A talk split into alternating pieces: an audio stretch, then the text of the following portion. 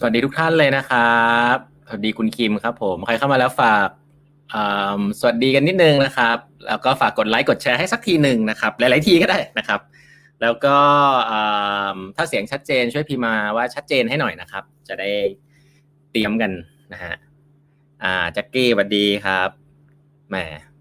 ฟังทุกครั้งเลยนะครับ ดีมากเลยแจ็คกี้น้องที่บริษัทนะครับ อ่า คุณธนามาลองฟังอาจารย์เกดนะครับ แน่นอนอาจารย์เกดแฟนคลับแกเยอะมากเลยอะ engagement สูงมากเลยนะฮะในที่นี้มีใครเป็นแฟนคลับอาจารย์เกดบ้างครับ อ่า วันนี้เราจะมาคุยเรื่องหนังสือเล่มที่ดีมากเลยนะครับมาโกโตะ Marketing นะครับ ผมแนะนำว่าทุกคนควรอ่านเนาะทุกคนที่อยู่ในแปดบรรทัดครึ่งแหละถ้าคุณหลุดมาถึงไลฟ์นี้ได้อะคุณอ่านแล้วคุณได้ประโยชน์แน่นอนนะครับ เพราะว่ามันเกี่ยวกับคุณชัวในการทำงาน คือผมต้องบอกว่าการขายของเนี่ยมันเป็นมันไม่ใช่ทักษะของทีม marketing เนาะการขายของเนี่ยมันเป็นทักษะของ ของทุกคนแหละ เราทุกคนเนี่ยต้องขายไอเดียขายอะไรตลอดเวลานะครับเพราะฉะนั้นเรื่องการตลาดเนี่ยผมผมพบว่าจริงๆในองค์กรหลายๆครั้งเนี่ยคนที่อยู่ในคอร์เปอเรทจัดๆเนี่ยเวลาทำเรื่องของ process เยอะๆอะจะลืมเรื่องมนุษย์ไปค่อนข้างเยอะ การอ่านนี้ก็จะได้ refresh ตัวเองในเรื่องของว่าจริง ๆ แล้ว เวลาพูดเรื่องการตลาดมันดูไกลตัวแต่จริงๆมันไม่ไกลตัวนะครับมันคือเรื่องของการสื่อสารกับคน แล้วก็การทำยังไงให้มันส่งส่ง value ให้คนได้อะไรเงี้ยซึ่งจริงมันใช้ได้กับทั้งการบริหารงานนะครับ การ HR ก็ใช้ได้นะครับ แล้วก็แน่นอนการสร้างธุรกิจก็ใช้ได้นะครับ โอ้สวัสดีทุกท่านเลยนะครับ ใครเข้ามาแล้วฝากกดไลค์กดแชร์ให้นิดนึงนะครับอ่าคุณธนาสวัสดีนะคะคุณเกตแก้วสวัสดีครับสวัสดีครับคุณกิติศักดิ์นะครับ หลังๆ นี้เพราะว่ามีคนฟังจาก YouTube เยอะเหมือนกันมีใครฟังจาก YouTube ช่วยแสดงตัวหน่อยได้ไหมฮะหลังๆเนี่ยรู้สึกว่าเออ YouTube เริ่มเริ่ม work เหมือนกันเนาะแรกๆ YouTube จะไปช้ามากเลยนะครับ ตอนนี้ YouTube ใครที่ยังไม่ได้ subscribe YouTube ไว้ตอนนี้เนี่ย YouTube แปดบรรทัดครึ่งมีสัมภาษณ์ คนเก่งๆผู้บริหารเนี่ย น่าจะสามสิบกว่าคนละสี่สิบคนละนะครับ ถ้าถ้าฟังครบนี่ผมว่าจบ MBA ได้เลยนะครับ ก็ลองไปไปฟังกันได้นะครับ ผมเชื่อว่าเนื้อหาเนี่ยได้ประโยชน์แน่ๆ ไปฟังแล้วตอนนี้มี subscriber อยู่สักก็ไม่ได้เยอะมากประมาณหมื่นสองมั้งนะครับ ก็ฝากไปแชร์ได้นะครับ content เราไม่ได้แบบเป็น mass มาก แต่ว่าก็ค่อนข้างเออผมคิดว่ามีประโยชน์นะครับ ก็ลองไปหาฟังกันได้นะครับ ใน YouTube ของแปดบรรทัดครึ่งนะครับ ใครเข้ามาแล้วฝากกดไลค์กดแชร์ให้ทีหนึ่งนะครับ เสียงชัดเจนช่วยพิมพ์ว่าชัดเจนให้หน่อยนะครับ อ่าโอเค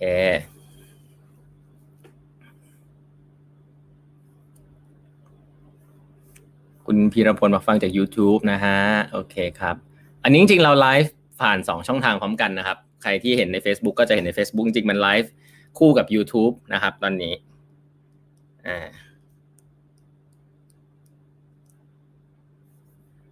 โอเค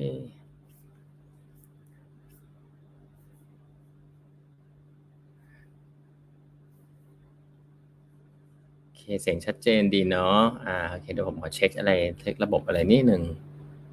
นะครับ วันนี้เราจะพูดคุยกับอาจารย์เกดนะครับ หนังสือเล่มนี้นะฮะ มาโกโตะ Marketing นะครับ เล่มใหม่ของอาจารย์เกดนะครับ ก็อ่านแป๊บเดียวจบนะครับ เป็นหนังสือที่อ่านง่ายแล้วก็ได้ ต้องบอกว่าได้ความรู้ แล้วก็ได้เทคนิคการทำงานแล้วก็แรงบันดาลใจดี ๆ เยอะเลยนะครับ การตลาดเนี่ยมันเป็นเรื่องที่อย่างที่บอกนะครับ อันนี้ผมผมย้ำอีกทีผมว่ามันเป็นเรื่องใกล้ตัวมากนะครับ จริง ๆ การทำการตลาดเนี่ยยิ่งกับ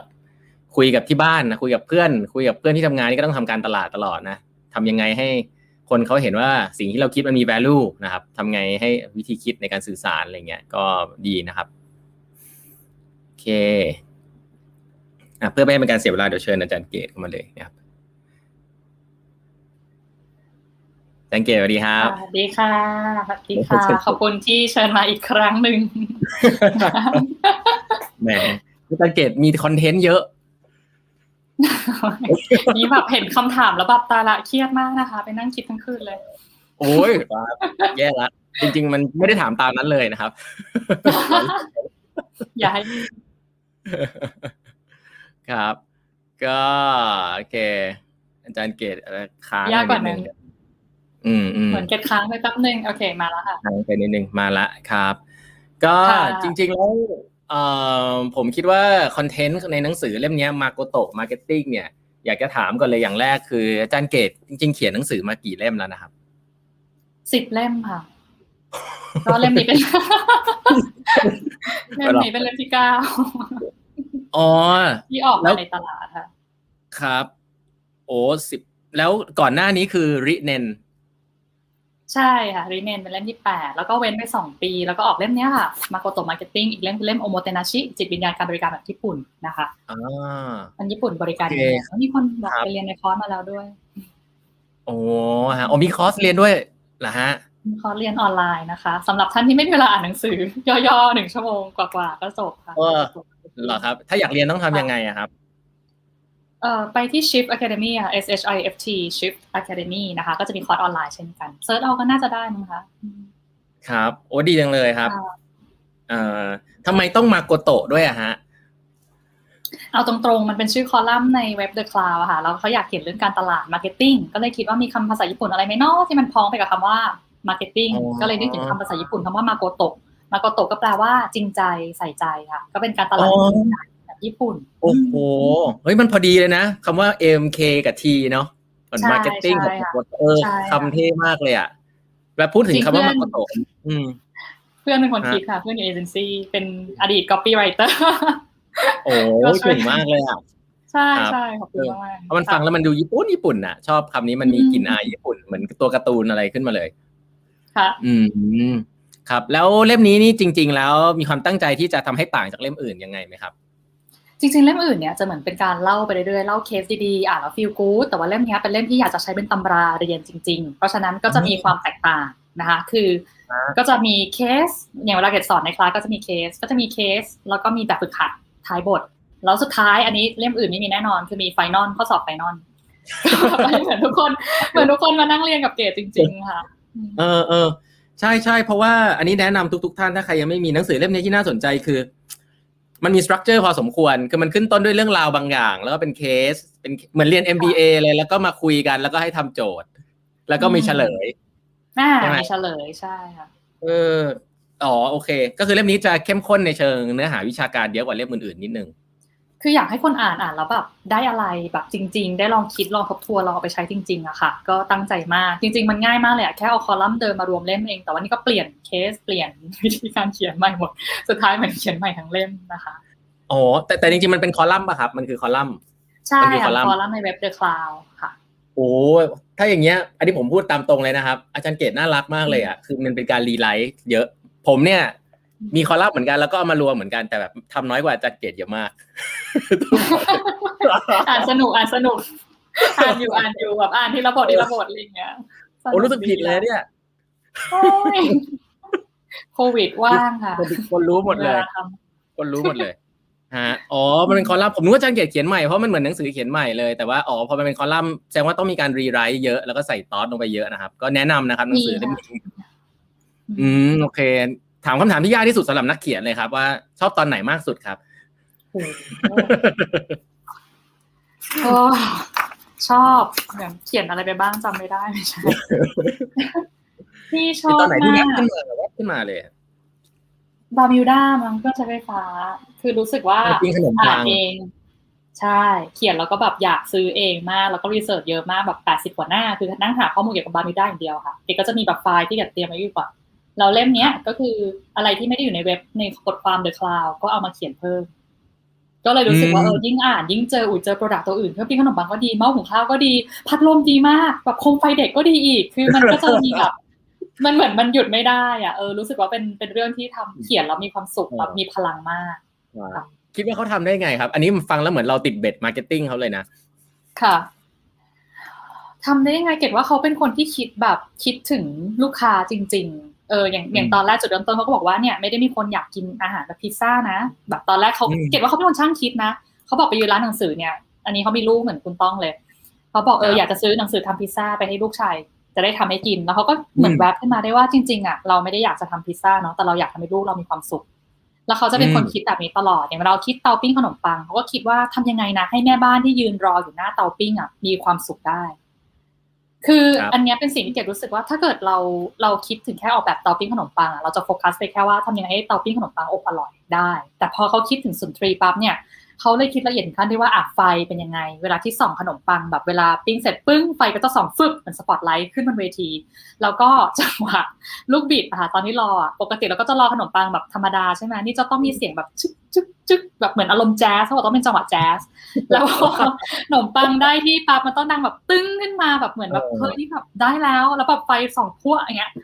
คือมันมันมันพีกอะแบบเออทำไมทำทุกจุดได้ละเอียดขนาดนี้ อันนี้เป็นสิ่งที่เกดรู้สึกเออประทับใจมากๆของของเขาอะค่ะอืมมันไม่มีสตอรี่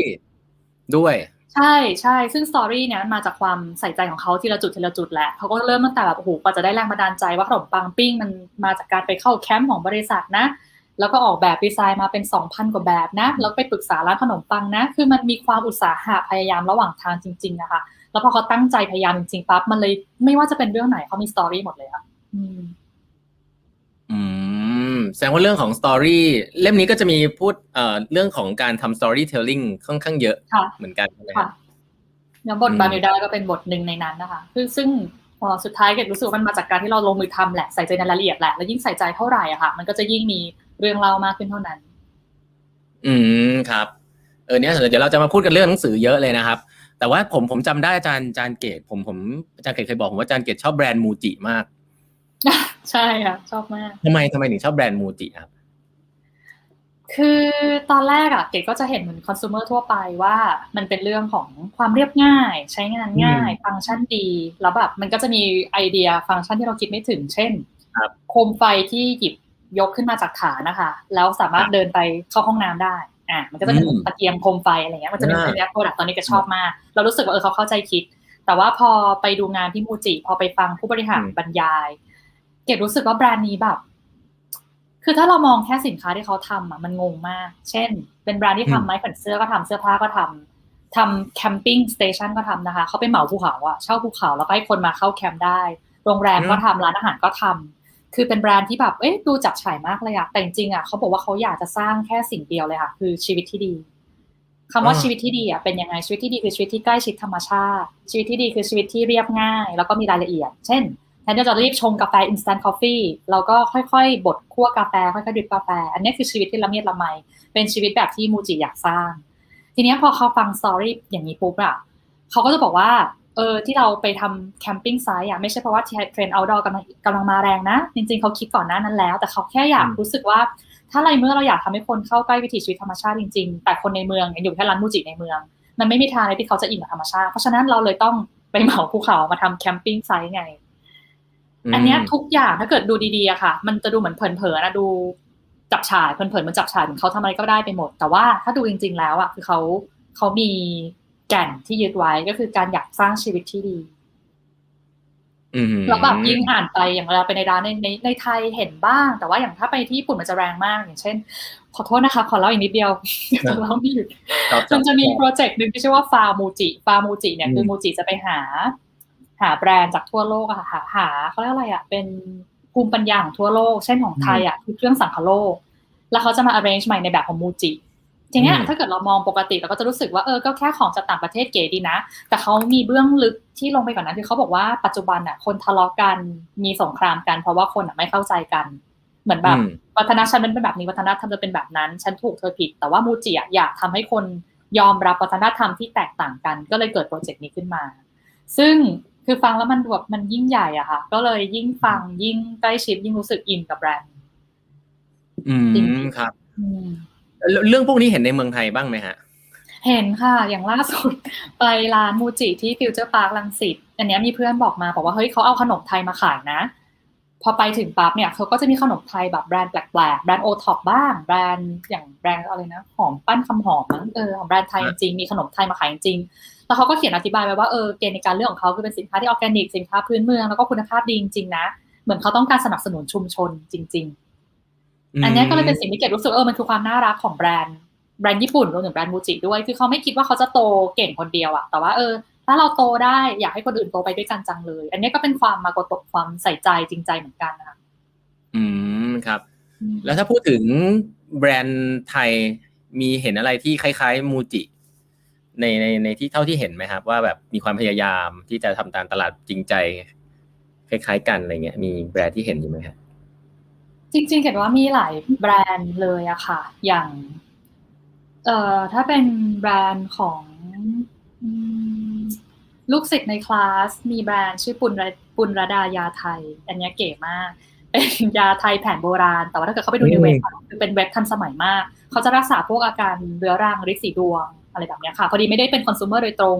แต่เขาไปดูเขาบอกว่าเออเวลาเจอหมออะบางทีลูกค้าไม่กล้ามาเจอเนาะก็เจอทางออนไลน์ได้ เราก็จะใส่ใจมากคือลูกค้าทุกคนแบบบอกว่าเออ happy แล้วเหมือนได้คุยกับหมอจริง ๆ แล้วเขาไม่ใช่แบบแบรนด์ไทยแพทย์แผนไทยแผนโบราณแล้วฉันจะโบราณอยู่ในหิ้งแต่เขามีแบบเครื่องมือ Facebook มีไลน์มีอะไรที่แบบเออพยายาม bridge ไปถึงลูกค้า แล้ว product ก็คือดีจริงๆเราคุยกับเจ้าของเจ้าของก็ยึดมั่นมากๆว่าเอออยากให้ยาไทยอะเป็นที่รู้จักอยากให้คนไทยอะเชื่อมั่นในยาไทยเหมือนกันนะ อันนี้ก็เลยเป็นเป็นแบรนด์ล่าสุดละกันที่ที่ได้เจอหรืออีกแบรนด์หนึ่งที่ได้ไปสัมภาษณ์คือส.ขอนแก่นค่ะ อ่าแหนมสอขอนแก่นทำแหนม ซึ่งในก่อนเราก็จะบอกเอ้ยสอขอนแก่นคือแหนมไส้กรอกอีสานอร่อยดีใช่ไหมคะจบแต่ว่าพอฟังอะเออคือเขาจะบอกว่าเขาอยากทำให้สินค้าไทยอาหารไทยอะแปรรูปแล้วก็มีคุณภาพมาตรฐาน ซึ่งอันนี้มันเป็นความใส่ใจตั้งแต่จุดเริ่มต้นเดย์วันของการตั้งแบรนด์นี้เลยค่ะ ตั้งแต่ยุคที่แบบแหนมเป็นสีชมพูแบบแหนมต้องแบบมีใส่สารดินประสิวอะไรเงี้ยแต่ว่าดรเจริญนะที่เป็นผู้ก่อตั้งสอขอนแก่นเนี่ย ก็เชื่อมั่นว่าทำไมคนไทยไม่ได้กินของดีๆล่ะ ก็อุตส่าห์ลงทุนเอาเครื่องจักรเอา packaging ดีๆมาใช้ เพื่อให้คนไทยได้มีของของดีทานจริงๆอันเนี้ยเราก็จะเห็นว่าเออส.ขอนแก่นอะจะไม่ไปแตะ product ตัวอื่นเลยที่ไม่ได้เป็นอาหารไทย สมมติแฮมเบอร์เกอร์ขายดีไส้กรอกขายดีอาจจะไม่ได้ทำไส้กรอกฝรั่งแต่ก็ทำอาหารไทยนี่แหละเพราะอะไรเพราะว่าเขาเป็นแบรนด์ที่เขาเชื่อแล้วเลือกแล้วว่าเออเราจะทำอาหารไทยให้มีคุณภาพและนำไปสู่ระดับโลกจริงๆ พอฟังแล้วก็จะแบบเออคือเกดก็จะอินกับจิตวิญญาณหรือหัวใจที่เขาใส่ลงไปในในการทำการตลาดในการทำแบรนด์นะคะอืมสำหรับอาจารย์เกดแล้วคำว่าการตลาดแบบแบบแบบจริงใจสไตล์ญี่ปุ่นเนี่ยคือคือคำว่าตลาดจริงใจอันนี้มันคือมันคืออะไรครับมันคือความแบบ customer centric อะไรอย่างเงี้ยครับในภาษาที่แบบอีกเขาเขาจะชอบพูดกันอะไรอย่างงี้ค่ะ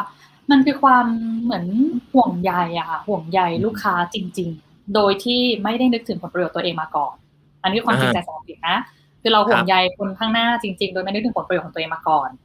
มันเหมือนแบบสมมติเวลาเรามีร่มแล้วฝนตกแล้วเห็นคนข้างๆไม่มีร่มแล้วเราเออเอาร่มไปให้เขาอะถามว่าเออเราคาดหวังว่าเขาจะให้อะไรเรากับคืนไหมก็ไม่แต่เราแค่ใส่ใจเขาจริง ๆ อยากให้เขาได้ดีจริงๆอันนี้มันคือ mindset สำคัญของสมรเกตเลยนะคะ ในการทำการตลาด อยากให้คนได้จริงๆอื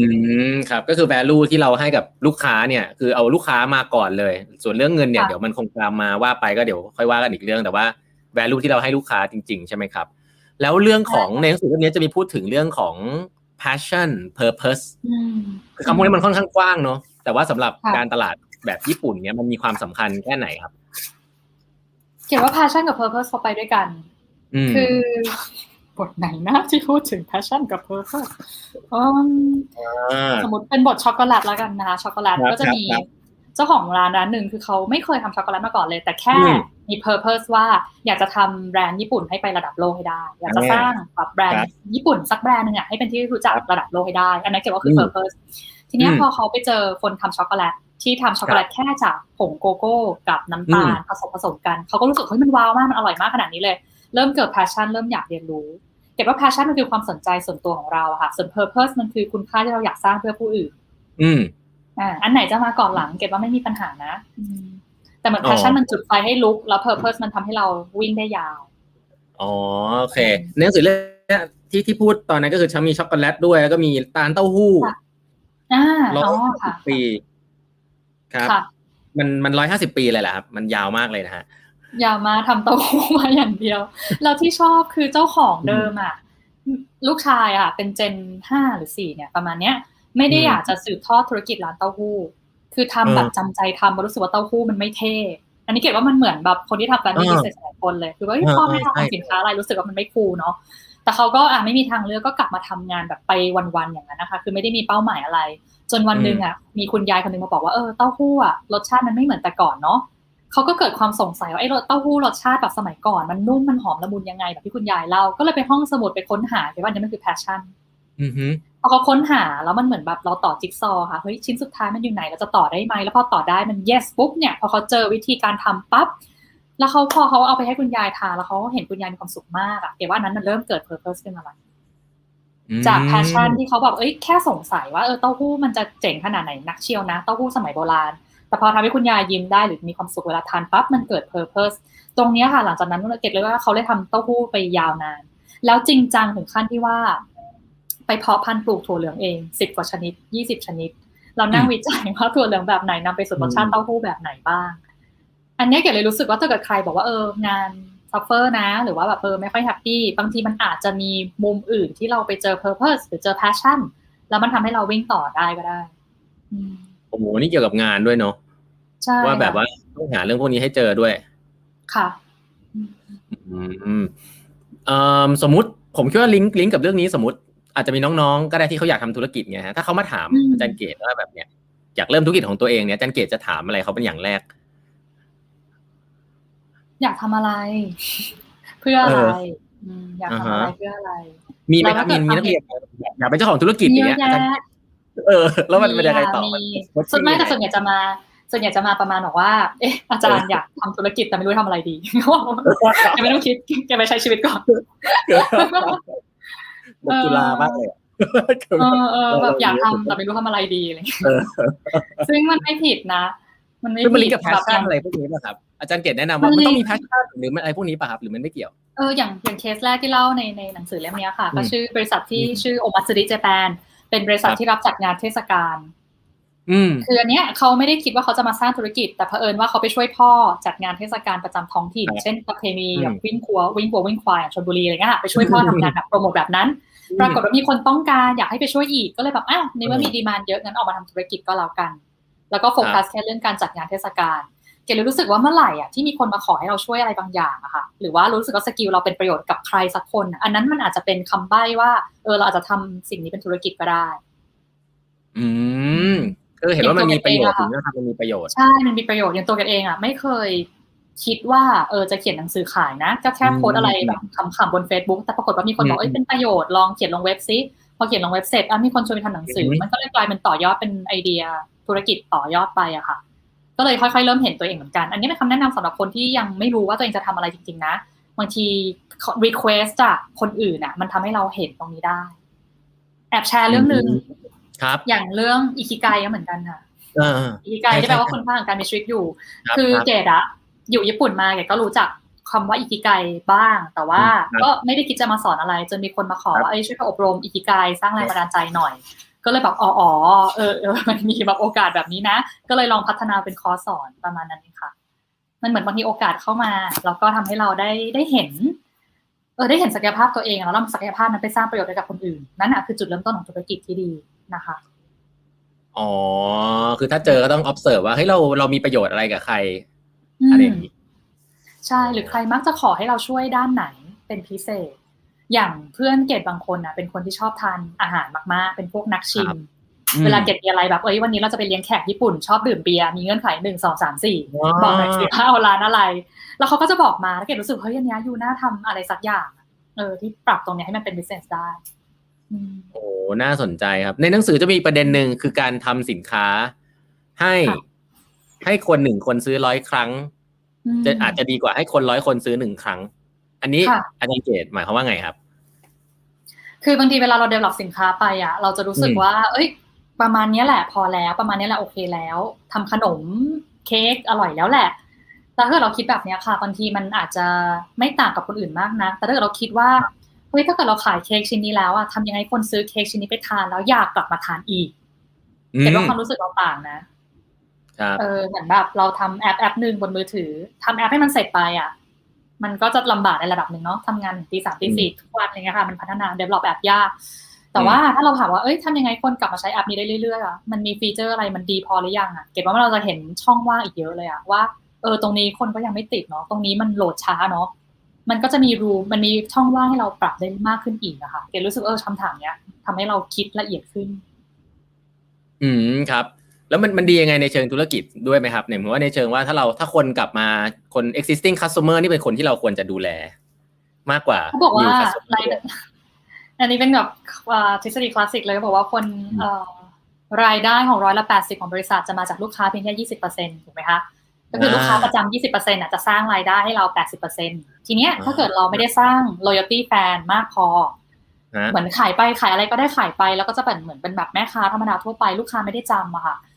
แล้วในระยะยาวอะ long term อะถ้าเกิดคนไม่จำเราอะเขาก็จะสวิชแบรนด์ได้ง่าย แต่ถ้าเกิดเราทำอะไรบางอย่าง ให้คนกลับมาหาเราจดจำเราได้ชอบเรา เออ อันเนี้ยเกดว่าในระยะยาวเราจะอยู่ได้นานกว่า เอาง่ายๆนึกถึงร้านอาหารใน food delivery ก็ได้ค่ะ มีสักกี่ร้านอะที่เราจะสั่งซ้ำกดสั่งซ้ำแล้วเป็นเพราะอะไรอันนี้เออลองลองถามดูก่อนน่าสนใจมีไหมคะในแบบโรบินฮูดที่แบบเราสั่งซ้ำกัน เออโรบินฮูดก็จะมีแบบร้านอาหารเยอะมากถูกไหมคะ แต่มันจะมีบางร้านอะเออที่เราอยากสั่งซ้ำอย่างเกดก็จะมีร้านกะเพราร้านหนึ่งที่แบบจะสั่งซ้ำเสมอ เพราะว่าโอเคคลาสสิกมากหนึ่งสั่งกี่ครั้งก็ส่งเร็วสองรสชาติอร่อย อืมอืมอร่อยมากอย่างเงี้ยเออก็ก็ประมาณเนี้ย รู้สึกเออเวลาหิวหิวๆตอนเที่ยงอยากทานอะไรง่าย ๆ ก็สั่งกะเพราร้านนี้ก็ไม่ค่อยผิดหวัง เนี่ยความการที่เราไม่ทำให้ลูกค้าผิดหวัง คุณภาพ steady หรือปรับให้ดีขึ้นเรื่อยๆ ตรงเนี้ยแหละที่จะทำให้ลูกค้าอยากกลับมาใช้บริการเราอีก นึกภาพถ้าเกิดเป็นร้านอาหารทั่วไปอะค่ะแบบ ขอให้ขายได้เข้ามาอยู่ในแพลตฟอร์มนี้แล้วยิง ad เลย แต่รสชาติอาหารแบบเฉยๆอืมหรือปริมาณก็น้อยอย่างเงี้ยเกดเชื่อว่าลูกค้ามาครั้งเดียวเราไปอะค่ะแล้วถ้าเราทำอย่างนั้นอะเราจะเป็นการตลาดแบบหนูปั่นจักรหนูถีบจักรคือ ยิงโฆษณาทำให้คนกลับมาเรื่อยๆยิงโฆษณาแล้วลูกค้าก็มาแล้วก็ไปมาแล้วก็ไปสุดท้ายอะเราเหนื่อยมาก เราเหนื่อยคนเดียวไม่พอทีมงานเราก็เหนื่อยค่ะต้องมานั่งคิดวิธีทุกวันว่า ก็สินค้ามันได้แค่เนี้ยจะทำยังไงให้ลูกค้ากลับมาใช้เราอีก อืมอืมโอ้อันนี้อันนี่อาจารย์เกตทำนี่ชวนคุยเลยเพราะอาจารย์เกตทำให้ผมนึกถึง จริง ๆ เวลาทำพวกแอป พวกอะไรพวกเนี้ยมันมีคำนี้จริงๆครับว่าแบบ user acquisition ใช่ไหม user acquisition อ่าเนี่ยคือการที่เราแบบ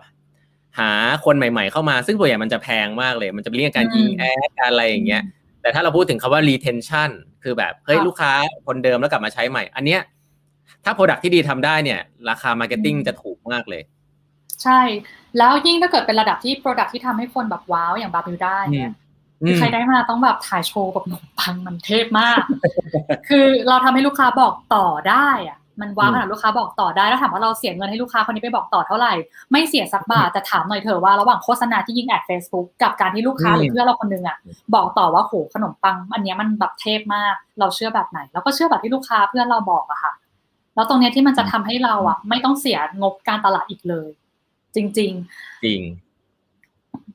มีอืมเนี่ย มีคนมาช่วยตอบด้วยขอบคุณมากเลยค่ะ ถามกันไปถามกันมาเนาะมาโกโตะคืออะไร อันนี้คือความมาโกโตะของลูกเพจแปดบรรทัดครึ่งเหมือนกันนะคะ เรามีการช่วยเหลือกันขอบคุณค่ะขึ้นฮะมีความเนิร์ดอยู่พอสมควรนะฮะถามถึงตั้งใจ definition นะฮะ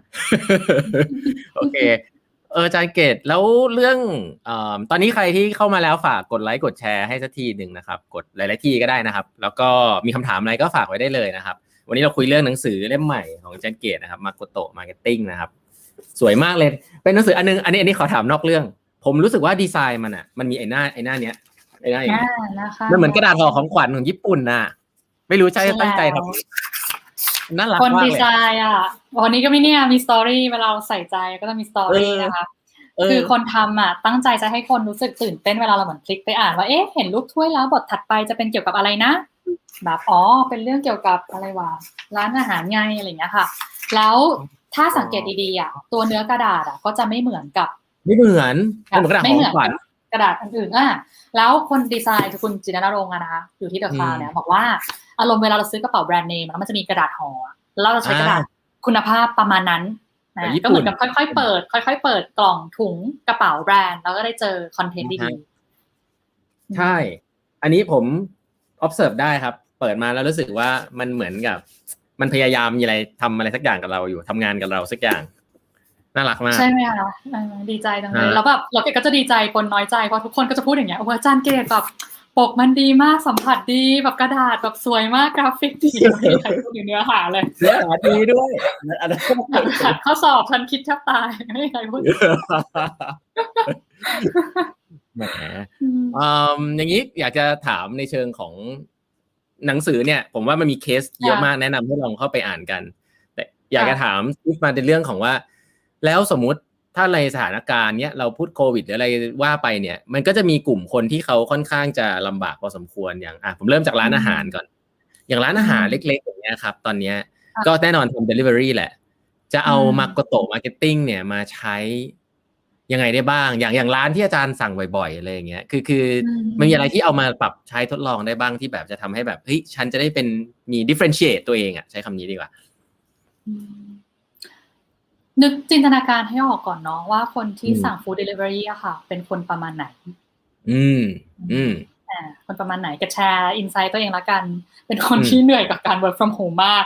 สอนวันหนึ่งมีจะมีวันพุธที่แกจะสอน9โมงถึง4โมงเย็นแล้วก็จะต้องรีบกดโอ้กดสั่งอาหารอะไรเงี้ยเพื่อให้เอออาหารมาส่ง แล้วตอนเที่ยงจะเป็นตอนที่เราได้แบบเปิดประตูไปเฮือกหนึ่งเพื่อไปสูดอากาศข้างนอกแล้วก็เจอกับ food delivery man นะคะแล้วมันจะเป็นโมเมนต์ที่มีความสุขว่าเราได้หนีจากจอมาแวบหนึ่งอะเพื่อมาอยู่ที่โต๊ะอาหารแล้วกำลังจะเปิดกล่องอะไรบางอย่างอะเพื่อให้เห็นภาพก่อนทีเนี้ยเราก็จะเห็นความเหนื่อยของผู้หญิงคนหนึ่งที่ทำงานหน้าจอ ถ้าเกิดเราอืมเป็นร้านอาหารนะคะก็อยากให้นึกภาพว่าแล้วเราทำยังไงอะให้ผู้หญิงที่เหนื่อยแบบ work from home เมื่อยหูเมื่อยตาเมื่อยปากเนี่ย ได้ยิ้มได้เออจะโยนคำถามไปก่อนแล้วกันเนาะให้ยิ้มได้ทำยังไงใช่จังอืเอมอถุงไหมแบบกระดาษโน้ตไหมกล่องไหมหรือวิธีการจัดวางไหม หรือทำเป็นรูปสมมติเราเป็นข้าวดงบุริข้าวธรรมดา แต่ทำสลัดเป็นรูปหน้ายิ้มไหมหน้ายิ้มอะไรอย่างเงี้ยอ่าเรายิ้มหน้ายิ้มอ่าเอออ่าแล้วก็ที่สำคัญคือต้องอร่อย เพราะว่าอ่าเราจะได้มีแรงบันดาลใจต่อไป หรือเอ๊ะผู้หญิงคนนี้เหนื่อยทุกคนทำงานทำงาน work from home หน้าโต๊ะเหนื่อย เราแถมช็อกโกแลตให้เม็ดหนึงแล้วก็บอกเออเนี่ยกินตอนเบรกนะโอ้โหแบบได้ใจอะกินเลยอะอืมเออจริงด้วยเนาะอืมเออฟังแล้วมันดูเป็นเรื่องล่าสุดง่าย ๆ ที่แบบ อืมจริงๆ มีเจ้าของร้านมาฟังด้วยพี่ติ๊บนะคะ ร้านครึมคาเฟ่ล่าสุดเพิ่งสั่งขนมจากร้านนี้มา delivery ครับมา แล้วขนมอร่อยมากอยู่แล้วแหละ อร่อยจนแบบอืมเสพติดเหมือนแบบพี่ใส่กัญชาหรือเปล่าเอออ่าอะไรนะคุกกี้บาร์อร่อยมากนะคะของร้านครึมอันนี้ช่วยขาย ทีนี้ความน่ารักคือ พี่ติ๊บอะใส่โปสการ์ดของร้านนะคะ ที่เป็นรูปสวนนะสวนหลังลายสีเขียวๆเลยนะอืมแล้วก็เขียนข้างหลังด้วยลายมือว่าเออแบบถ้ามีโอกาสแบบกลับมานะเออแบบมาสัมผัสสีเขียวจริง ๆ นะ พอเห็นก็จะแบบเอามานั่งตั้งไว้บนหน้าคอมนิดนึงอะแล้วแบบเออสีเขียวคิดถึงสวนแล้วก็แบบทำให้จิตใจชุ่มชื่นนิดนึง อันเนี้ยเก็บว่ามันเป็นสิ่งเล็กๆน้อยๆอะค่ะ ที่เราทำแล้วเราทำให้ลูกค้ามีความสุขอืมอืม ก็คือนึกถึงหน้าคนที่จะกินของเรา แล้วก็ทำยังไงให้เขามีความสุข ฟังแล้วเหมือนกับว่าใช่ใช่เหมือนฟังแล้วเหมือนภรรยาเลยนะฮะผมเป็นสามีไงอ๋อทำยังไงให้เขามีความสุขเหมือนกับว่า มันเหมือนเป็นมนุษย์มากเลยไม่ใช่แค่ service เราอย่างเดียวทำอาหารแต่แบบว่าอืมถ้าถ้าจะใส่อะไรเพิ่มมันมีอะไรได้บ้างคือถ้า shift คือฟังแล้วเหมือน shift ไปอีกมุมหนึ่งเนี่ย มันจะคิดออกคือตอนแรกมันคิดว่าเราส่งอาหารเราคิดไม่ค่อยออก แต่ถ้าคิดว่าแบบเป็นเพื่อนกันนั่งอยู่ตรงนี้ อยากจะ please เขาเนี่ยค่ะมันก็อาจจะเป็นอีกเรื่องหนึ่งที่แบบรอบๆอาหารใช่ใช่อีกอืมคำถามหนึ่งที่รู้สึกว่าบางทีคนไทยคิดได้ง่ายกว่า คือครับคือคิดว่าถ้าเกิดลูกค้าคือพ่อแม่เราห รือเป็นอืมเพื่อนเราอย่างเงี้ยเออคุณต้องบอครักบเลยเป็นเพื่อนเรา หรือเป็นคุณพ่อคุณแม่เรา เราจะใส่ใจประมาณไหนอะเออ อันนี้ก็จะแบบรู้สึกต่างนิดนึงละอืมอืมเพราะว่าคนไทยเนี่ย พอบอกว่าไม่รู้จักกันก็จะห่างๆแต่ถ้าบอกว่าเราคิดว่าเขาเป็นเพื่อนเป็นอะไรอย่างเงี้ยเราก็จะดูแลกันดีพอสมควร ดีกว่าเยอะเลยเป็นแฟนก็ได้คิดว่าลูกค้าเป็นแฟนจะเทคแคร์ประมาณไหนอืมเออน่าสนใจ อืม ซึ่งอันนี้ถือว่าเป็นการ differentiate ตัวเองแบบหนึ่งด้วยครับเพราะว่าหลายๆคนพูดว่าแบบทุก ๆ อันที่ฉันทำก็คนอื่นทำได้อะไรเงี้ยแต่เรื่องพวกนี้เนี่ยจริงๆอาจารย์เชื่อไหมว่าถ้าฉันทำคนอื่นก็ก๊อปได้อาจารย์เชื่อไหมเชื่อ แต่ถ้าเกิดเราเป็นตัวของตัวเองอะค่ะเป็นตัวของตัวเราอะอย่างมุดบางคนบอกว่าเออในในในบ้านฉันมีสวนดอกไม้พอดีเด็ดดอกไม้ดอกหนึ่งใส่ไปให้ลูกค้าแล้วกันเหน็บไปหน่อยเก๋ดีกับอีกคนหนึงเขียนการ์ดนักเก๋เป็นคนนักเขียนเก๋อาจจะชอบเขียนการ์ดก็ได้ มันก็แล้วแต่ตัวตนเราละ ซึ่งสิ่งหนึ่งที่เกดเชื่อใน Makoto Marketing อะค่ะ คือออฮึ ปกติถ้าเราคิดแบบ business อะแบบไม่วิเคราะห์ก่อน analyze ก่อนฟีดไม่ฟีด feasibility ไหมอืมทำกำไรไหมอืมจนอืมเราลืมตัวเองว่าเราอะอยากเห็นอะไรเราอยากทำอะไร แต่หนังสือเล่มเนี้ยทุกบทเกดจะพยายามเล่าให้ทุกคนกลับมาเห็นว่าเขารู้ว่าเขาอยากได้อะไรหรืออินกับอะไร อินกับอะไรในสำคัญมากนะเราอินกับการเห็นคนสุขภาพดี เราอินกับการเห็นคนทานช็อกโกแลตอร่อย เราอินกับการให้คนมีรอยยิ้ม แล้วเราก็อืมทำตรงนั้นออกมา สะท้อนตัวตนออกมาอย่างเต็มที่อะค่ะ อันเนี้ยถ้าเป็นแบรนด์เล็ก SME อยากจะเหมาะมาก คือมันแบรนด์เราคือเราอะคือตัวตนเราอ่าอืมสเต็ปแรกนะคะ แต่ถ้าเกิดเป็นแบรนด์ใหญ่ แบรนด์ใหญ่อาจจะต้องตัวตนเราต้องชัดแล้วสื่อสารไปด้วยเพื่อให้ดึงคนทีมงานที่คิดแบบเราเข้ามาเหมือนกัน อืมครับแบรนด์ก็คือตัวตนของเรานั่นเองนะครับ ใช่ค่ะ อืม แล้ว อืม โรงแรมนะฮะ โรงโรงแรมโรงแรมลำบากโรงแรมเนี่ยโรงแรมลำบาก พอดีญี่ปุ่นเนี่ยจะมีเคสมาแชร์ค่อนข้างน้อย ไม่ค่อยต่างกับที่เมืองไทยทำเพราะว่าเราอีกอย่างญี่ปุ่นลำบากน้อยกว่าเรา เพราะว่านักท่องเที่ยวของเขา 80%ของญี่ปุ่นอ่าของภายในเราเนี่ยของเราเนี่ยแปดสิบเก้าสิบเปอร์เซ็นยิ่งบางจังหวัดเนาะพึ่งคนต่างชาตินะคะ เราก็จะลำบากกว่ากันนี่มีเคสเคสนึงมาแชร์ เออเป็นโรงแรมชื่ออะไรวะจำไม่ได้แล้วแต่เป็นว่า เขาเป็นโรงแรมแนว boutique hotel เก๋ๆอะค่ะ ทีเนี้ยเขาก็รู้สึกว่าเออคนมาพักน้อยจังเลยทำยังไงดี ถ้าเกิดคิดแบบโลกธุรกิจปกติ เราก็จะอ่ะลดแหลกแจกแถมขาย voucher เอาเงินสดเข้ามาก่อนนะคะแต่โรงแรมเนี้ยบอกว่าเออเราอยากให้หนุ่มสาวอะมาฉลองงานแต่งงานที่นี่ แต่น่าสงสารเนาะช่วงโควิดหนุ่มสาวอะจัดงานแต่งงานไม่ได้หรอกงั้นเราให้เขามาฉลองแบบเป็นพิเศษโอกาสนี้ดีกว่า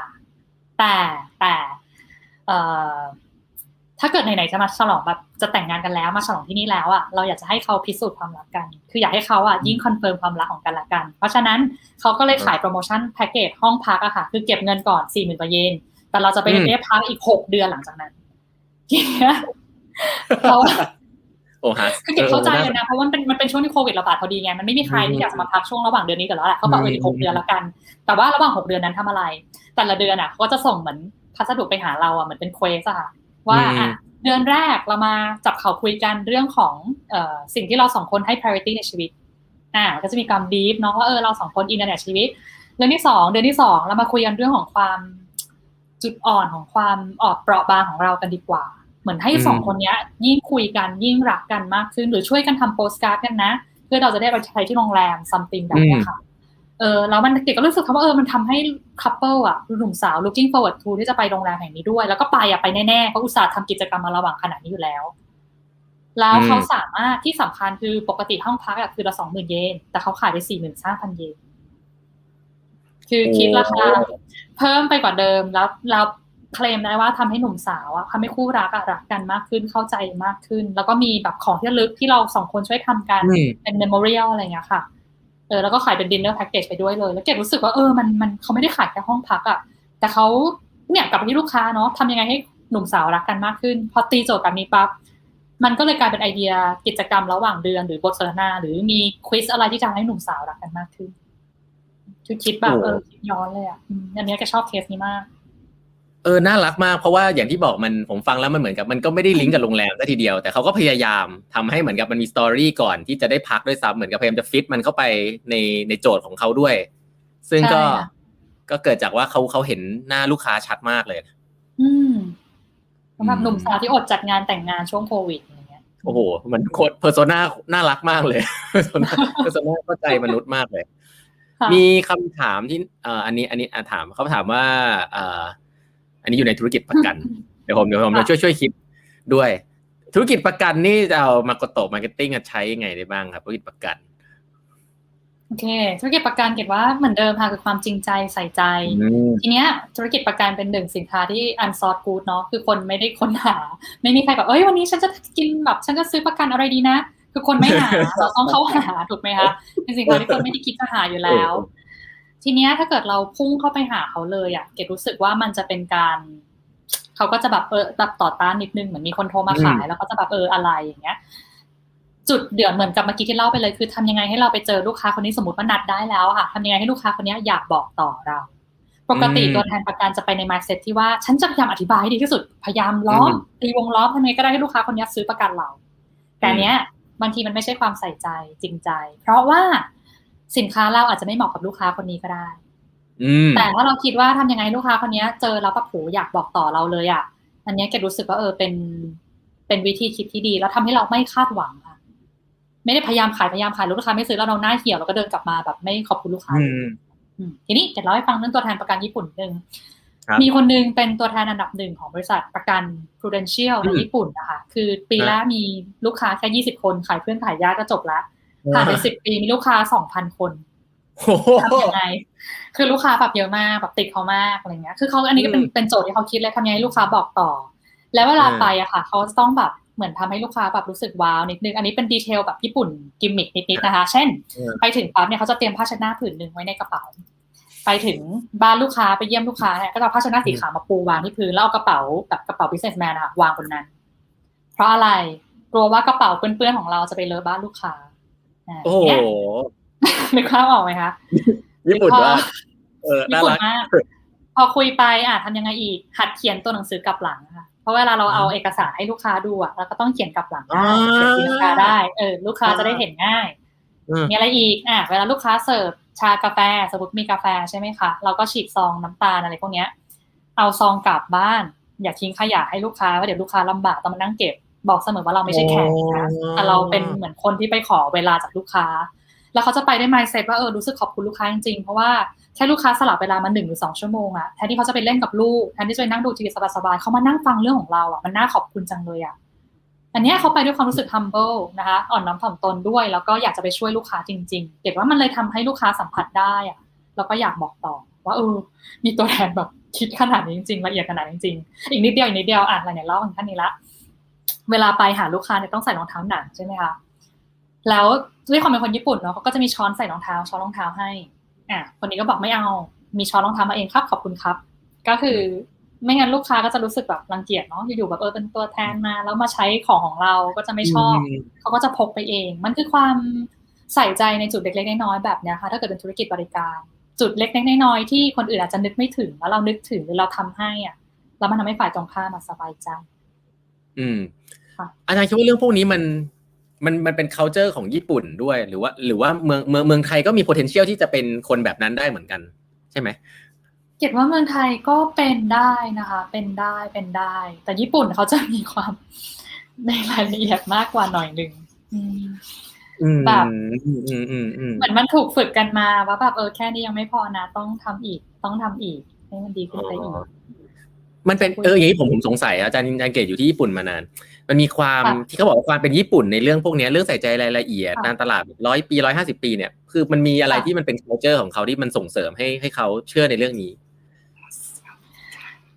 มันคือ อืม เก็บว่ามันคือการที่เราเห็นคนตรงหน้ามีความสุขอะค่ะแล้วเราอยากทำให้เขามีความสุขขึ้นไปอีกขึ้นไปอีก ยังไงดีอะอย่าง เอาอย่างง่ายๆแบบเวลาไปร้านอาหารแถวบ้านในเมืองไทยนะเก๋ก็จะรู้สึกว่าเราไปสั่งก๋วยเตี๋ยวกินก๋วยเตี๋ยวแล้วจบแล้วก็เดินออกไปถูกไหมคะแต่ถ้าเกิดเข้าร้านราเมงญี่ปุ่นมันต่างตั้งแต่การเปิดประตูเข้าร้านไปละถามว่าเคาน์เตอร์ราเมงอยู่ไหนเออก็เปิดประตูเข้าไปปั๊บเจอเชฟค่ะลวกบะหมี่อยู่แล้วพอเขาตะโกนいらっしゃいませ เขาเห็นหน้าลูกค้าปั๊บเนี่ยคือการจินตนาการเห็นหน้าลูกค้าแล้วนะว่าลูกค้ากำลังเดินเข้ามา มานั่งปั๊บเราก็รีบลวกราเมงส่งให้ลูกค้า ตรงเนี้ยเราดูสีหน้าลูกค้าค่ะว่าเออลูกค้าทานแล้ว happy หรือเปล่ามีความสุขหรือเปล่าแล้วด้วยความที่ญี่ปุ่นนะเขาเจอของเขาเป็น non verbal คือจะไม่อธิบายไม่พูดชัดแล้วเขาจะใช้การสังเกตสีหน้าค่อนข้างเยอะ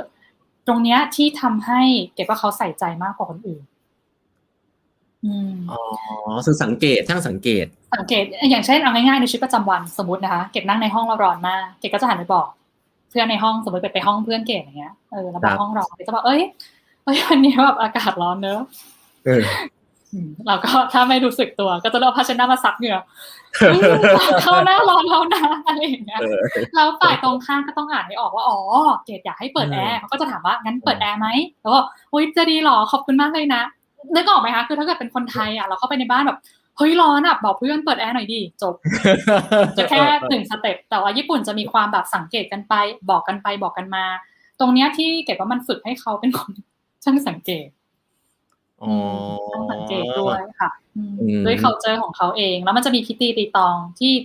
ต้องนึกถึงคนอื่นค่อนข้างเยอะ เช่น อะง่ายๆ อันนี้นอกเรื่องการตลาดนิดนึงนะคะ เวลาไปบ้านคนญี่ปุ่นเนี่ย เขาจะต้องให้ถอดรองเท้าถูกไหมคะ ทีเนี้ยคุณต้องไปคอนโดเพื่อนก็ได้ถอดรองเท้ายังไง คือมันเป็นจุดที่เราจะไม่คิดถูกไหมเราก็จะอึ้งถูกไหมเอ้ยไปเราถอดรองเท้าไงวะเราไม่เคยคิดถึงเนี่ยเออเออก็นึกออกไหมแบบเออเราก็จะงงงอ่าอ่าอ่าครับ ใช่ไหมคะแต่ไปเพื่ออืมก็ถอดก็ถอดปกติแล้วก็เดินเข้าบ้านไปคือใจเราจะไปเล่นกับเพื่อนไปคุยกับเพื่อนแล้วแหละแต่ทีเนี้ยคนญี่ปุ่นต่อให้ไปบ้านของเพื่อนที่เพื่อนสนิทก็ตามอะค่ะ เวลาไปถึงนี่เนี่ยเป็นผู้หญิงนะคะ ถ้าเกิดไปถึงปั๊บเนี่ยเราจะกลับรองเท้าออกเอาหัวรองเท้าออกที่ประตูอืม คือไม่ใช่ถอดเสร็จปั๊บแล้วเดินเข้าบ้านไปเลย เราจะกลับรองเท้าก่อน ให้รองเท้าเราออกไปที่หน้าประตู ถามว่าทำไม เพราะว่าถ้าเกิดเราใส่รองเท้าไปเลยอะ เจ้าบ้านจะแอบมากลับรองเท้าให้เรา เพราะเขาคิดว่าตอนกลับเราจะได้ใส่รองเท้าเดินไปได้ง่าย แต่เราต้องคิดเผื่อไปอีกว่าเดี๋ยวเจ้าบ้านจะมานั่งเอามือไปเลอะรองเท้าเรา เพราะฉะนั้นเพื่อไม่เกิดเหตุการณ์นั้น เราก็ต้องกลับรองเท้าไปเลย อ๋อคิดซ้ำย้อนไปไม่งงใช่ไหม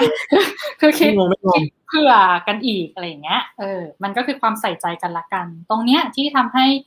มันไปอยู่ในการออกแบบสินค้าญี่ปุ่นแล้วก็บริการญี่ปุ่นด้วยว่าเออมันคือการคิดเผื่อเผื่อกันไปเผื่อมาจริงค่ะเขาก็จะเซนซิทีฟกับความต้องการของฝ่ายตรงข้ามจริง ๆ แบบนึกถึงคนอื่นจริงโอ้อันนี้เห็นภาพเลยนะครับ เพราะว่า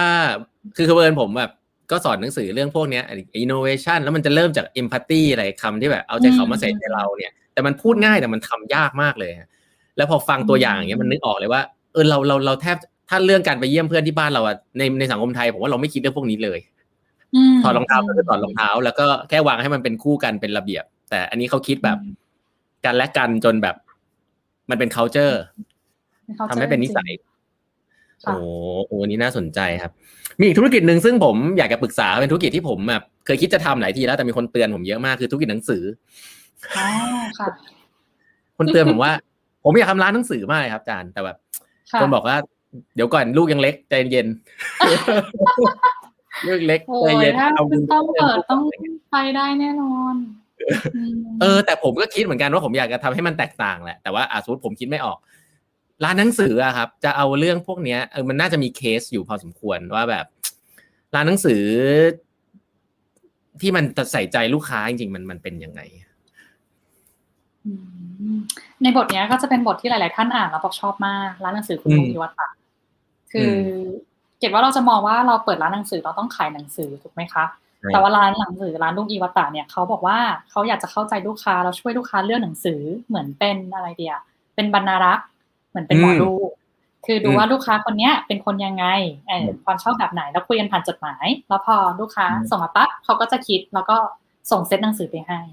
อืมอันเนี้ยมันทำให้มันสนุกเพราะว่าเราก็ได้เจอหนังสือที่เราไม่เคยคิดจะอ่านมาก่อน แล้วมันเป็นการดูว่าลุงอิวตะจะมองฉันเป็นคนยังไงนะแล้วเขาจะส่งหนังสืออะไรให้ฉันนะมันเลยไม่ใช่แค่การอ่านหนังสือเพื่อเสพความรู้หรือเสพข้อมูล ปกติอะค่ะเราเวลาเราไปร้านหนังสือเราจะไปเหตุผลก็คือ เราอยากได้ความรู้ใหม่ เราอยากได้ความรู้เรื่องที่เราสนใจ แต่สิ่งที่ลุงอิวตะทำอะคือทำให้เราได้เจอหนังสือที่เราไม่เคยได้เจอมาก่อนแล้วมันอืมเป็นหมอดูทายเรา หรือให้คำแนะนำเราผ่านหนังสือ มันเลยทำให้เราสนุกกับการอ่านหนังสือมากขึ้น อันเนี้ยก็เป็นคุณค่าใหม่ value proposition ใหม่ที่เขาสร้างอืมครับเหมือน subscription Netflix แต่เป็นในเวอร์ชั่นหนังสือมากเลย คือแบบว่า recommendation ใช่แล้วนี่เป็นมนุษย์ เป็นมนุษย์อ่านแล้วแล้วเราเก็บ เก็บจำไม่ได้เก็บเขียนในหนังสือหรือเปล่า แต่ว่าเขาจะมีคำถามที่แบบ ไม่ใช่คำถามแค่ว่าเออคุณต้องชอบหนังสืออะไรคะอืมนักเขียนนักเขียนดวงใจคือใคร ไม่ได้ถามอย่างนั้นนะเขาถามว่าเออคุณต้องชอบตัวเองในวัยอายุเท่าไหร่มากที่สุด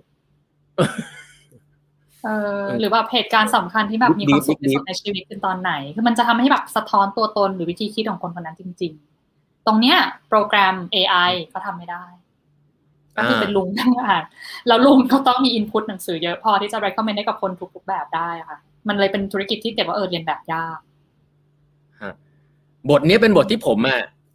พับไว้เลยฮะ ว่าวันหนึ่งอะผมจะทำให้ได้เลยไอเนี่ยรอรอรอลูกโตนิดนึงก่อนว่าตอนนี้เดี๋ยวลุงต้องกลัวลุงว่าต้องแฟนจะไม่ให้โอ้ แต่จริงๆด้วยแบบ loyalty fan นะ ของแปดบรรทัดครึ่งนะ เออเก็บว่าแบบคุณต้องก็เป็นแบรนด์ที่คน trust มาก แล้วก็รักมากอะไม่ว่าทำอะไรอะโอ้เราเป็นของตัวเองอะสิ่งที่เราอินอะเก็บว่าคนก็อินของเราทำเลยครับค่ะโอ้ยมีกำลังใจเลยครับ อยากทำร้านหนังสือมากเลยครับมีแต่คนเตือนอันนี้พูดอันนี้บอกบอกตรงนี้เลยฮะมีเราคนต้องว่าถามเฮ้ยทำไมอะทำไมอยากทำร้านหนังสือแบบอยากเห็นอะไรเหรอโอ้ยแม่เกดช่วยโค้ชหน่อยเลยฮะตอนนี้ทำไมอยากทำร้านหนังสือใช่ไหมครับเพราะว่าผมอะ ผมชอบหนังสือมากเลยครับ ผมไม่รู้เป็นอะไรครับอืมผมอยากมีร้านหนังสือที่แบบว่าคนเข้ามาแล้วแบบ ถ้าเป็นไปได้จริงๆนะครับ ถ้าไม่ต้องเป็นธุรกิจอะเข้ามาเราไม่ต้องซื้อก็ได้ เข้ามาคุยกันก็ได้ แล้วเดี๋ยวแบบแนะนำให้อะไรเงี้ยแล้วอยู่ซื้อที่อื่นยังได้เลยคือผมมาคิดอย่างนั้นเลยนะฮะเพียงแต่ว่าถ้าเขาเข้ามาในในร้านเราอะเขาลองอ่านร้านเราได้ อืมอืมอืมอืมอืมเออ คือไม่ต้องซื้อเข้ามาลองอ่าน แต่ว่าถ้า business ค่ะ model เดี๋ยวก็ไปคิดเป็นอะ subscription สมาชิกอะไรว่าไป แต่ว่าไม่ขายอะฮะ แต่อยากให้เขาได้สิ่งที่เหมาะกับเขาเหมือนกัน แต่ว่าก็ไม่ได้กล้าจะบอกว่าเราทำได้ขนาดนั้นนะครับ แต่ว่ามเออเออคือมันเหมือนกับเราเราชอบหนังสือ เราคิดว่าหนังสือมันมีประโยชน์มาก ถ้าใครที่ไม่เคยอ่านหนังสือเนี่ยอาจจะเพราะกลัวหนังสือกลัวมันเยอะกลัวมันยากอะไรเงี้ยคือมคือผมคิดว่ามันมันมันก็แนะนำได้จริงๆแบบเล่มนี้ก่อนสิเพราะอะไรอ๋อไม่มีอะไรมากมันบางพี่ พี่อ่านจบแน่อ่าอ่าอ่าอะไรอย่างเงี้ยนึกออกไหมค่ะเอิ่ม ประมาณเนี้ยครับ ก็ก็คือมันอาจจะเป็นความชอบส่วนตัวฮะอืมเกดว่าแบบร้านเนี้ยนะเก็บค่าเข้าได้เหมือนอีกเคสหนึ่งที่เขียนในหนังสือเล่มนี้เหมือนกันเป็นร้านหนังสือที่แบบเสียมาสองพันบาทนะคะเพื่อมาคุยกับคุณต้องแล้วคุณต้องจะ recommend หนังสือให้ เราไปจ่ายค่าหนังสือแยกแต่ว่ามีคนยอมจ่ายนะ จริงอืมแบบคุยแล้วรู้สึกเออปฏิบัติปัญญาอะไรเงี้ยนะน่าฮะสนใจครับแต่เราก็คิเนี่ดย pricing มาละเออใช่ครับ แล้วก็แบบ มี community เนาะอะไรอย่างเงี้ย เออก็ก็ฮะอันนี้อันนี้เป็นความฝันเลยครับ จริง ๆ อันนี้พูดนอกเรื่อง เออผมผมผมคิดว่ามันเหมือนกับ เออ อันนั้นไม่เป็นไรช่างมันเถอะฮะเดี๋ยวเดี๋ยวค่อยคุยไปปรึกษาอาจารย์เก่งนอกรอบอืมอยากรู้เรื่องนี้ครับอาจารย์ว่าอืมแล้วพวกอาจารย์ได้มีโอกาสคุยกับองค์กรใหญ่ๆบ้างไหมนอกเหนือจาก SME องค์กรใหญ่ๆเนี่ย อาจารย์มองอย่างเงี้ยมองไปแล้วอาจารย์เห็นปัญหาอะไรบ้างว่าMakoto Marketing เนี่ย องค์กรใหญ่ ๆ จะเอาไปใช้ยังไงได้บ้างผู้บริหารเขาควรจะ แนวคิดพวกนี้มันอยู่ในองค์กรใหญ่ๆเมืองไทยบ้างไหมมันมีความท้าทายที่ว่าพอองค์กรใหญ่ขึ้นนะคะเป้าหมายเราหรือ passion ของผู้บริหาร purpose ที่เราแบบตั้งใจ day one ว่าเราจะทำสิ่งนี้สิ่งนี้เนี่ย มันจะค่อยๆหายไประหว่างชั้น ยิ่งถ้าเกิดเราไกลจากรุ่น founder หรือ CEO เท่าไหร่อะบางทีมันไม่ได้ถ่ายทอดต่อไปที่ทีม และทีเนี้ยถามว่าทำยังไงอะให้ทุกแผนกแผนกการเงินแผนกการตลาดแผนกบัญชีคุยกันรู้เรื่อง สุดท้ายเราก็เลยต้องมานั่งคุยเรื่องเงิน KPI เป้าหมายอืมทุกคนจะได้วัดได้เป็นภาษาเดียวกัน ตรงเนี้ยมันเลยทำให้หัวใจหายไประหว่างทางอะค่ะอืมนึกออกไหมคะแบบอืมอืมเอ่อสมมติ HR กับ strategist กับ marketing จะมาคุยกันว่าเออโปรเจกต์เนี้ยจะทำไม่ทำอะเรียก finance มาอีกคนนึงฉันจะทำรองเท้าขาย finance ก็จะมามองเครื่องคิดเลขแล้วฟีดไม่ฟีดทำได้ทำไม่ได้ การตลาดก็ต้องเสนอว่าฉันมีลูกค้าประมาณเท่านี้ตลาดใหญ่ขนาดไหน มันเลยกลายเป็นว่าสุดท้ายภาษาที่เราคุยร่วมกันในองค์กรมันเป็นภาษาภาษาเงินหมดเลยอะภาษาตัวเลขหมดเลยอะค่ะ ซึ่งมันไม่ผิดมันไม่ผิด แต่ถ้าก่อนที่เราจะไปในห้องประชุมเราคุยถึงวันนั้นนะคะแล้วเรากลับมานั่งคุยว่าเออเราอยากให้คุณยายได้ใส่รองเท้าคู่นี้เราอยากให้ผู้สูงอายุใส่แล้วรู้สึกมีความสุขจริง ๆ เราทำยังไงดีนะช่วยกัน work ต่อซิมันอาจจะทำให้เรา ตั้งใจอะหรือว่าละเอียดอ่อนในการทำสินค้าเรามากขึ้น อืม ฟังแล้วเป็นเรื่องที่ท้าทายมากเลยนะครับ เพราะว่าอืมมันเป็นเรื่องของคนเยอะๆ มีไฮรักีอยู่เยอะ แล้วก็ปรับค่อนข้างยากใช่คนตัดสินใจใช่ไม่ได้อยู่ใกล้ลูกค้า คนอยู่ใกล้ลูกค้าใช่ตัดสินใจใช่ไม่ได้อะไรแบบเนี้ยจันเกตอืมเคยไป เออเห็นเห็นพวกนี้แล้วแล้วคิดว่ามัน มันจะไปไงต่อฮะมันจะแก้แก้ได้ไหมมันขึ้นกับผู้นำระดับสูงเลยนะถ้างี้เขาต้องผู้นำระเปดัลี่ยบนสูง ต้องถ่ายทอดเยอะอย่างถ้าเป็นในญี่ปุ่น พวกบริษัทใหญ่ๆอย่างราคุเตนพวกทำเว็บอืมอีคอมเมิร์ซอะค่ะอ่าทุก quarter ผู้บริหารก็จะต้องมานั่งพูดเรื่องเนี้ยว่าเออเราเกิดมาเพื่ออะไร purpose เรายังตรงอยู่หรือเปล่ายังใช่อยู่หรือเปล่า อย่างในเมืองไทยก็จะเห็นบริษัทหนึ่งที่ชัดนะ เรารู้สึกว่าเออทีมผู้บริหารก็คิดเหมือนกันคือไทยประกันชีวิตอันเนี้ยหลาย ๆ ครั้งเนี่ยก็จะพูดถึงองค์กรนี้บ่อย แต่อย่างไทยประกันชีวิตเนี่ยเป็นบริษัทประกันชีวิตของคนไทย แล้วก็อยากจะช่วยคนไทยจริงๆเพ ราะฉะนั้นเวลาที่เขาทำโฆษณาเขาบอกอยากให้ให้คนดูโฆษณาแล้วมีความสุข ไม่ต้องซื้อประกันก็ได้อะวงเล็บซื้อก็ดีแต่ว่าไม่ต้องมีความไม่ต้องแบบซื้อประกันก็ได้ แต่โฆษณาทุกโฆษณาของไทยประกันน่ะ คือ จะต้องสร้างแรงบันดาลใจให้กับคนอืมอันเนี้ยถ้าเกิดเราคิดด้วยหัวตัวเลขอะค่ะ เราจะคิดว่าทำโฆษณาไปแล้ว hit target reach กี่คน ขายได้เท่าไหร่ convert to sale เท่าไหร่ถูกไหมคะ แต่พอผู้บริหารเริ่มจากการด้วยหัวใจเนาะถ้าอยากเป็นแรงบันดาลใจให้กับใครอะหลาย ๆ คน แล้วไม่ได้คิดที่จะแบบว่าเออทำให้มันเป็น convert เป็นตัวเลขเยอะขนาดนั้น เกดว่ามันทำให้พนักงานเองก็สนุกกับการใช้ความคิดสร้างสรรค์มากขึ้นด้วย แล้วก็ภูมิใจในงานที่ตัวเองทำอะแล้วไทยประกันไม่เปลี่ยนเอเจนซี่โฆษณาบ่อย ก็จะเป็นเจ้าเดิมที่คุยกันรู้เรื่อง คุยกันถูกคออ่าใช่แล้วอันเนี้ยที่พูดอย่างอย่างมั่นใจอะเพราะว่าเคยคุยกับทั้งสองฝั่ง ทั้งฝั่งทีมอืม marketing ของไทยประกันเอง กับฝั่งเอเจนซี่ที่เข้าไปทำอืม แล้วเอเจนซี่ก็จะแบบอินมากแบบโอ้เจอลูกค้าไทยประกันแบบสู้ตายอะไรเงี้ยเออก็เลยรู้สึกว่าพอเราอินเรามี purpose ที่ชัดเจนอะแล้ว purpose เราไปถึงทีม อันนี้จากผู้บริหารไปถึงทีม ทีมงานไปถึงซัพพลายเออร์หรือ partner ค่ะ มันจะทำให้ทุกคนอะเห็นภาพเดียวกัน แล้วมันส่งพลังออกมาได้จากใจจริง ๆ แล้วเป็นเกดว่ามันเป็นการตลาดที่คนทำก็สนุกคนดูคนเสพก็สนุก ครับ จริงครับ อาจจะมีคำถามในแนวนี้ครับ คนทำธุรกิจแบบเขาอาจจะถามว่า เอ่อมันมีความจำเป็นที่ว่าเรื่องพวกเนี้ยในการใส่ใจลูกค้าการให้อะไรเพิ่มค่ะพวกเนี้ยมันจะเป็นเวลาอาจารย์พูดถึงแต่พอมันจะมีเรื่องฟีสเรื่องอะไรเงี้ยมันจะเป็นการเพิ่มค่ะคอสลงไป เราจะรู้ได้ยังไงว่า เอ๊ะมันจะคุ้มผู้ผู้บริหารองค์กรใหญ่เนี่ยต้องบอกว่าคิดอย่างเงี้ยคืออาจจะบอกว่าช็อตเทอมมากเลยนะกับอะไรที่มันใช่มันจับต้องไม่ได้ แต่ว่าใช่แล้วเรื่องเราเราจะแก้ mindset อย่างนี้ยังไง หรือว่าจริงๆ มันเป็นสิ่งที่มันจะ balance ยังไงดีอะไรอย่างเงี้ยตรงเนี้ยพูดยากพระว่มัเนาะก็จะป็ cost อืม แต่ว่ามันมันเป็นบทพิสูจน์ของบริษัทที่อยู่มาได้ร้อยปีอะค่ะ ของญี่ปุ่น อ๋ออ่าฮะคือจนมันมันมันเริ่มมันเห็นเป็นเป็น pattern ที่ชัดว่าบริษัทร้อยปีอะที่เหลือรอดได้มาถึงทุกวันเนี้ยหนึ่งคือเขาปรับตัวกับการเปลี่ยนแปลงสองคือเขามี purpose ที่ชัดเจนนะคะ ว่าเขาทำไปเพื่ออะไรเขาต้องการจะสร้างประโยชน์อะไร แล้วมันไม่ไม่ไม่ไม่เปลี่ยนไประหว่างทาง เช่น ฉันอยากจะเป็นร้านที่ขายชา เพื่อทำชาคุณภาพดีกับลูกค้าฉันก็จะขายชาไปแบบเนี้ย มุ่งมั่นตั้งใจทำเพื่อลูกค้าแบบนี้ จริง ๆ ไม่ได้แบบขายชาแล้วกาแฟยอดขายดีกว่าหันไปขายกาแฟละกันหันไปทำอะไรอื่นก็ตาม ไม่เขาก็จะคงความยึดมั่นในความซื่อสัตย์คุณธรรมชาแบบนี้ จนไม่หักหลังลูกค้า ถ้าตลาดหดตัวก็ไม่เป็นไรหาทางใหม่ไหมที่จะทำให้ชาตัวเนี้ย คนกลับมาเสพใหม่อีก มีวิธีอื่นอีกไหมนะ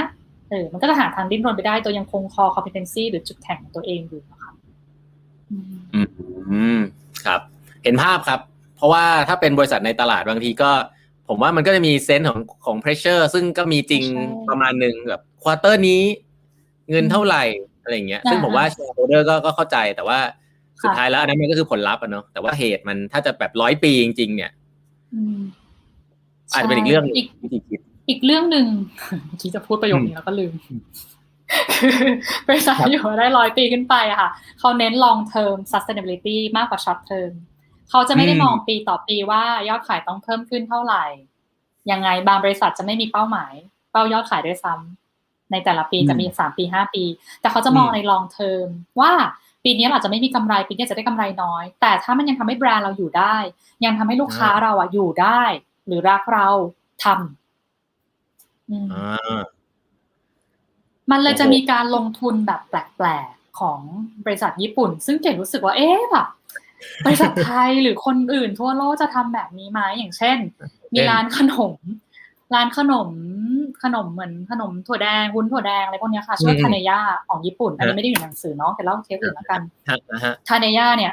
เชื่อว่าอยากจะให้คนเนี่ยทำวัตถุดิบดีๆแล้วเขาใช้แป้งสาลีใช้ข้าวใช่ไหมคะครับปาก็เริ่มหาวัตถุดิบดีๆ ในประเทศยากขึ้น แล้วก็ออร์แกนิกเนี่ยคนปลูกอาจจะไม่ได้เยอะมาก เขาเลยอยากจะพิสูจน์ว่าวัตถุดิบที่ดีอะขายได้นะ ก็เลยเอาเงินกำไรจากการทำขนมเนี่ย ไปเหมาภูเขาอีกแล้วค่ะทำไร่ข้าวปลูกข้าวเราทำการเกษตรสิบปีเพื่ออะไรเพื่อพิสูจน์ให้ชาวนาเห็นว่า ฉันปลูกได้นะจ๊ะออร์แกนิก แล้วก็เอาไปทำเค้กทำขนมได้จริงๆเราจากนั้นหลังจากนั้นอีกสิบปีถึงค่อยแบบเปิดเป็นคาเฟ่คนมาเที่ยวชมวิวสวยอะไรเงี้ยค่ะ แต่แบบเออคือ อันนี้เป็นจะเป็นอะไรที่แบบเกดเองขนาดญี่ปุ่นมาเกือบสิบปีเนาะเกดยังแบบคิดไม่ได้เลยแบบถ้าฉันทำร้านขนม ฉันมีกำไร ฉันจะเอาไป ใช้ของฉันไปเที่ยวรอบโลกอะไรเงี้ย แต่ว่าเขาเอาเงินกำไรตรงเนี้ย ไปต่อยอดลงทุนกับสิ่งที่มันไม่ได้สร้างกำไรขนาดนั้นนะคะ แต่มันทำให้ห่วงโซ่ซัพพลายเออร์ยั่งยืนหรืออยู่รอดได้ อันนี้เกดว่าถ้าเกิดเราเราคิดเป็นเป็น business แบบจริง ๆ ไม่ควรจะทำธุรกิจนี้เลยตั้งแต่ day one อะแต่พอเขาเห็นคุณค่าว่าอะไรที่มันทำให้เขายั่งยืน ถ้าไม่มีวัตถุดิบดีๆ ในอีกสิบปีข้างหน้า แบรนด์ฉันอยู่ไม่ได้แน่ๆลูกค้าไม่ได้ขนมดีแน่งั้นรีบทำตั้งแต่ตอนนี้ดีกว่า คือมองเป็นแบบมองยาวๆแล้วอันนี้เป็นวิธีคิดแบบคนญี่ปุ่นจริง ๆ ล่าสุดเก็บเพิ่งอ่านหนังสือชื่อ Livable Japan ของสำนักพิมพ์มติชน เป็นเรื่องความใส่ใจในการออกแบบเมืองของญี่ปุ่นนะคะอันนี้อ่านเคสนี้ก็ชอบมากคือพอกญี่ปุ่นเคยเจอน้ำท่วมปีสมมติ2003นะ สมมตินะ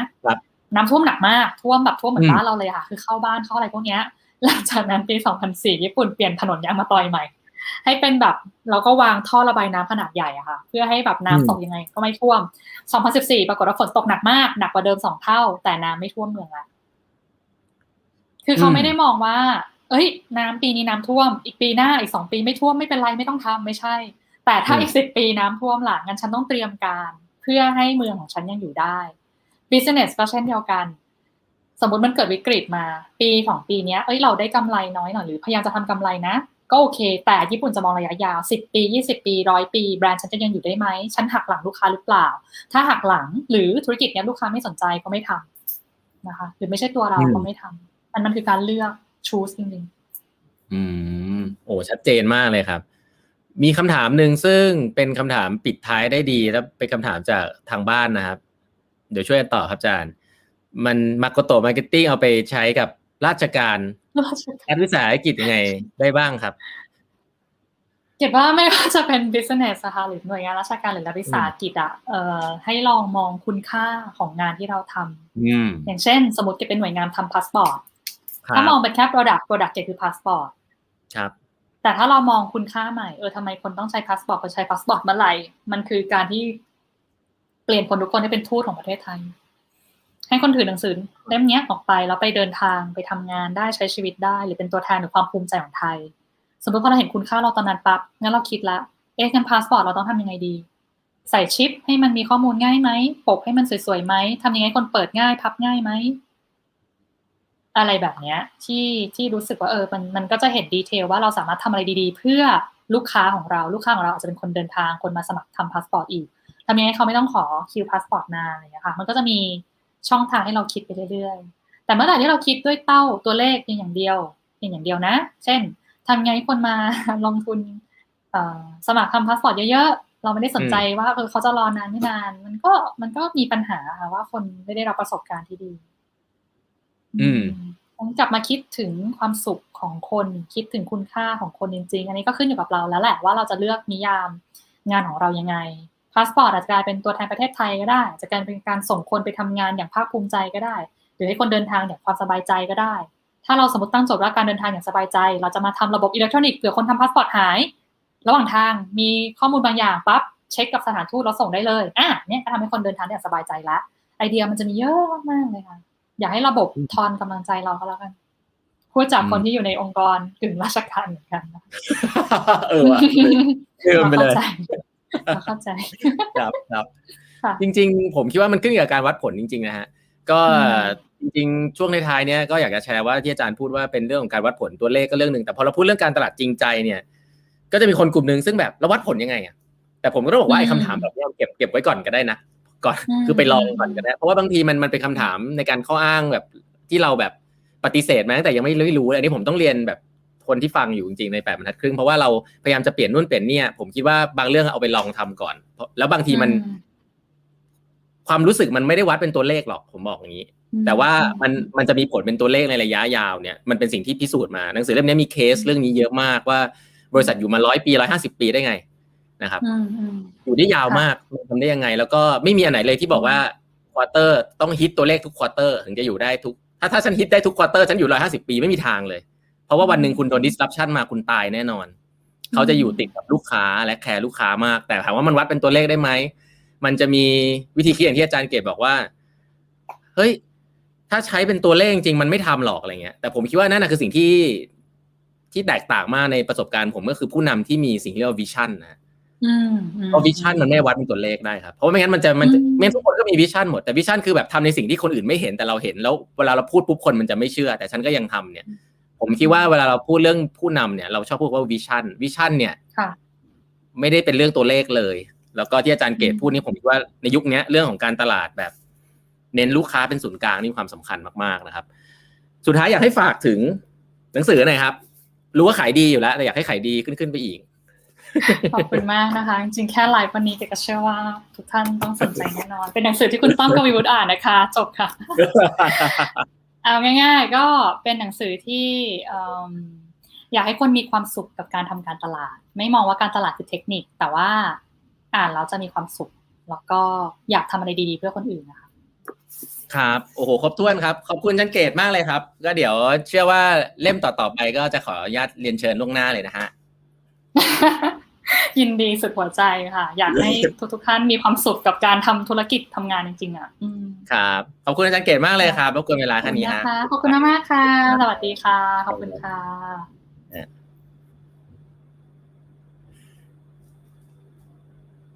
อ่าผมว่าคุยกับอาจารย์เกตทีไรทุกท่านจะรู้สึกเหมือนผมครับว่า มันรู้สึกดีนะครับ รู้สึกว่า ไม่ว่า แบบมันมันเหมือนมันฟังแล้วมัน ผมว่ารู้สึกว่ามันอินสปายนะครับไม่ใช่ไม่ใช่ตัวหนังสือนะตัวอาจารย์เกตเองเนี่ยด้วยทัศนคติหลายๆเรื่องเนี่ยผมว่ามันสื่อมาจากในหนังสือเลยว่าตัวหนังสือของอาจารย์เกตเนี่ย มันเป็นตัวหนังสือที่ ผมผมใช้คำว่ามันมันมันจริงใจมาก แล้วก็ใช้คำว่ามัน positive thinking แล้วผมคิดเรื่องนี้เป็นเรื่องที่สำคัญมากเลย แล้วพอมาลิงก์กับเรื่องการตลาดเนี่ยมันจะลิงก์กับเรื่อง customer ได้เยอะมากเลย เพราะว่าการที่เราพยายามจะทำอะไรดี ๆ ให้กับคนอื่น ส่งต่อ value ให้คนอื่นเนี่ย โดยที่ยังไม่ต้องวัดผลตั้งแต่แรกเนี่ย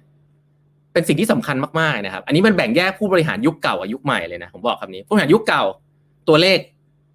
เอ่อควอเตอร์ by ควอเตอร์เพราะว่ามันเป็นธุรกิจที่ success อยู่แล้วอยู่ต้อง deliver ตัวเลขก็ก็ทำแบบเดิม แต่ถ้าคุณคิดจะทำอะไรของใหม่เนี่ย มันจะกลับไปที่รากของมันก็คือว่าแล้วลูกค้าต้องการสิ่งนี้อยู่หรือเปล่า คุณจะทำไงให้มันแตกต่างจากคนอื่น ในยุคที่มันเปลี่ยนมากๆนะฮะผมคิดว่าฟังแล้วเนี่ยรู้สึกดีนะครับ จะทำให้รู้สึกรู้สึกว่ามีมี room ในการที่จะทำงานให้ดีขึ้น อีกเยอะเลยนะครับ ก็หนังสือเล่มนี้จะให้ความรู้สึกแบบนั้นจริงๆนะครับ Makoto Marketing ก็ผมผมแนะนำนะครับ ใครที่ยังไม่เคยอ่านหนังสือเกี่ยวกับการตลาด หรือกลัวการตลาด หรือว่าไม่รู้ว่ามันคืออะไรเนี่ย อ่านเล่มนี้จะเข้าใจหลาย ๆ เรื่องเลยว่า การตลาดมันเป็นเรื่องใกล้ตัวมากนะครับ แล้วก็หลาย ๆ ครั้งมันเป็นเรื่องมนุษย์มาก ๆ มันไม่เรื่องการตลาดไม่ใช่เรื่องการขายของนะฮะการตลาดคือหัวใจของการทำธุรกิจเลยนะครับ ก็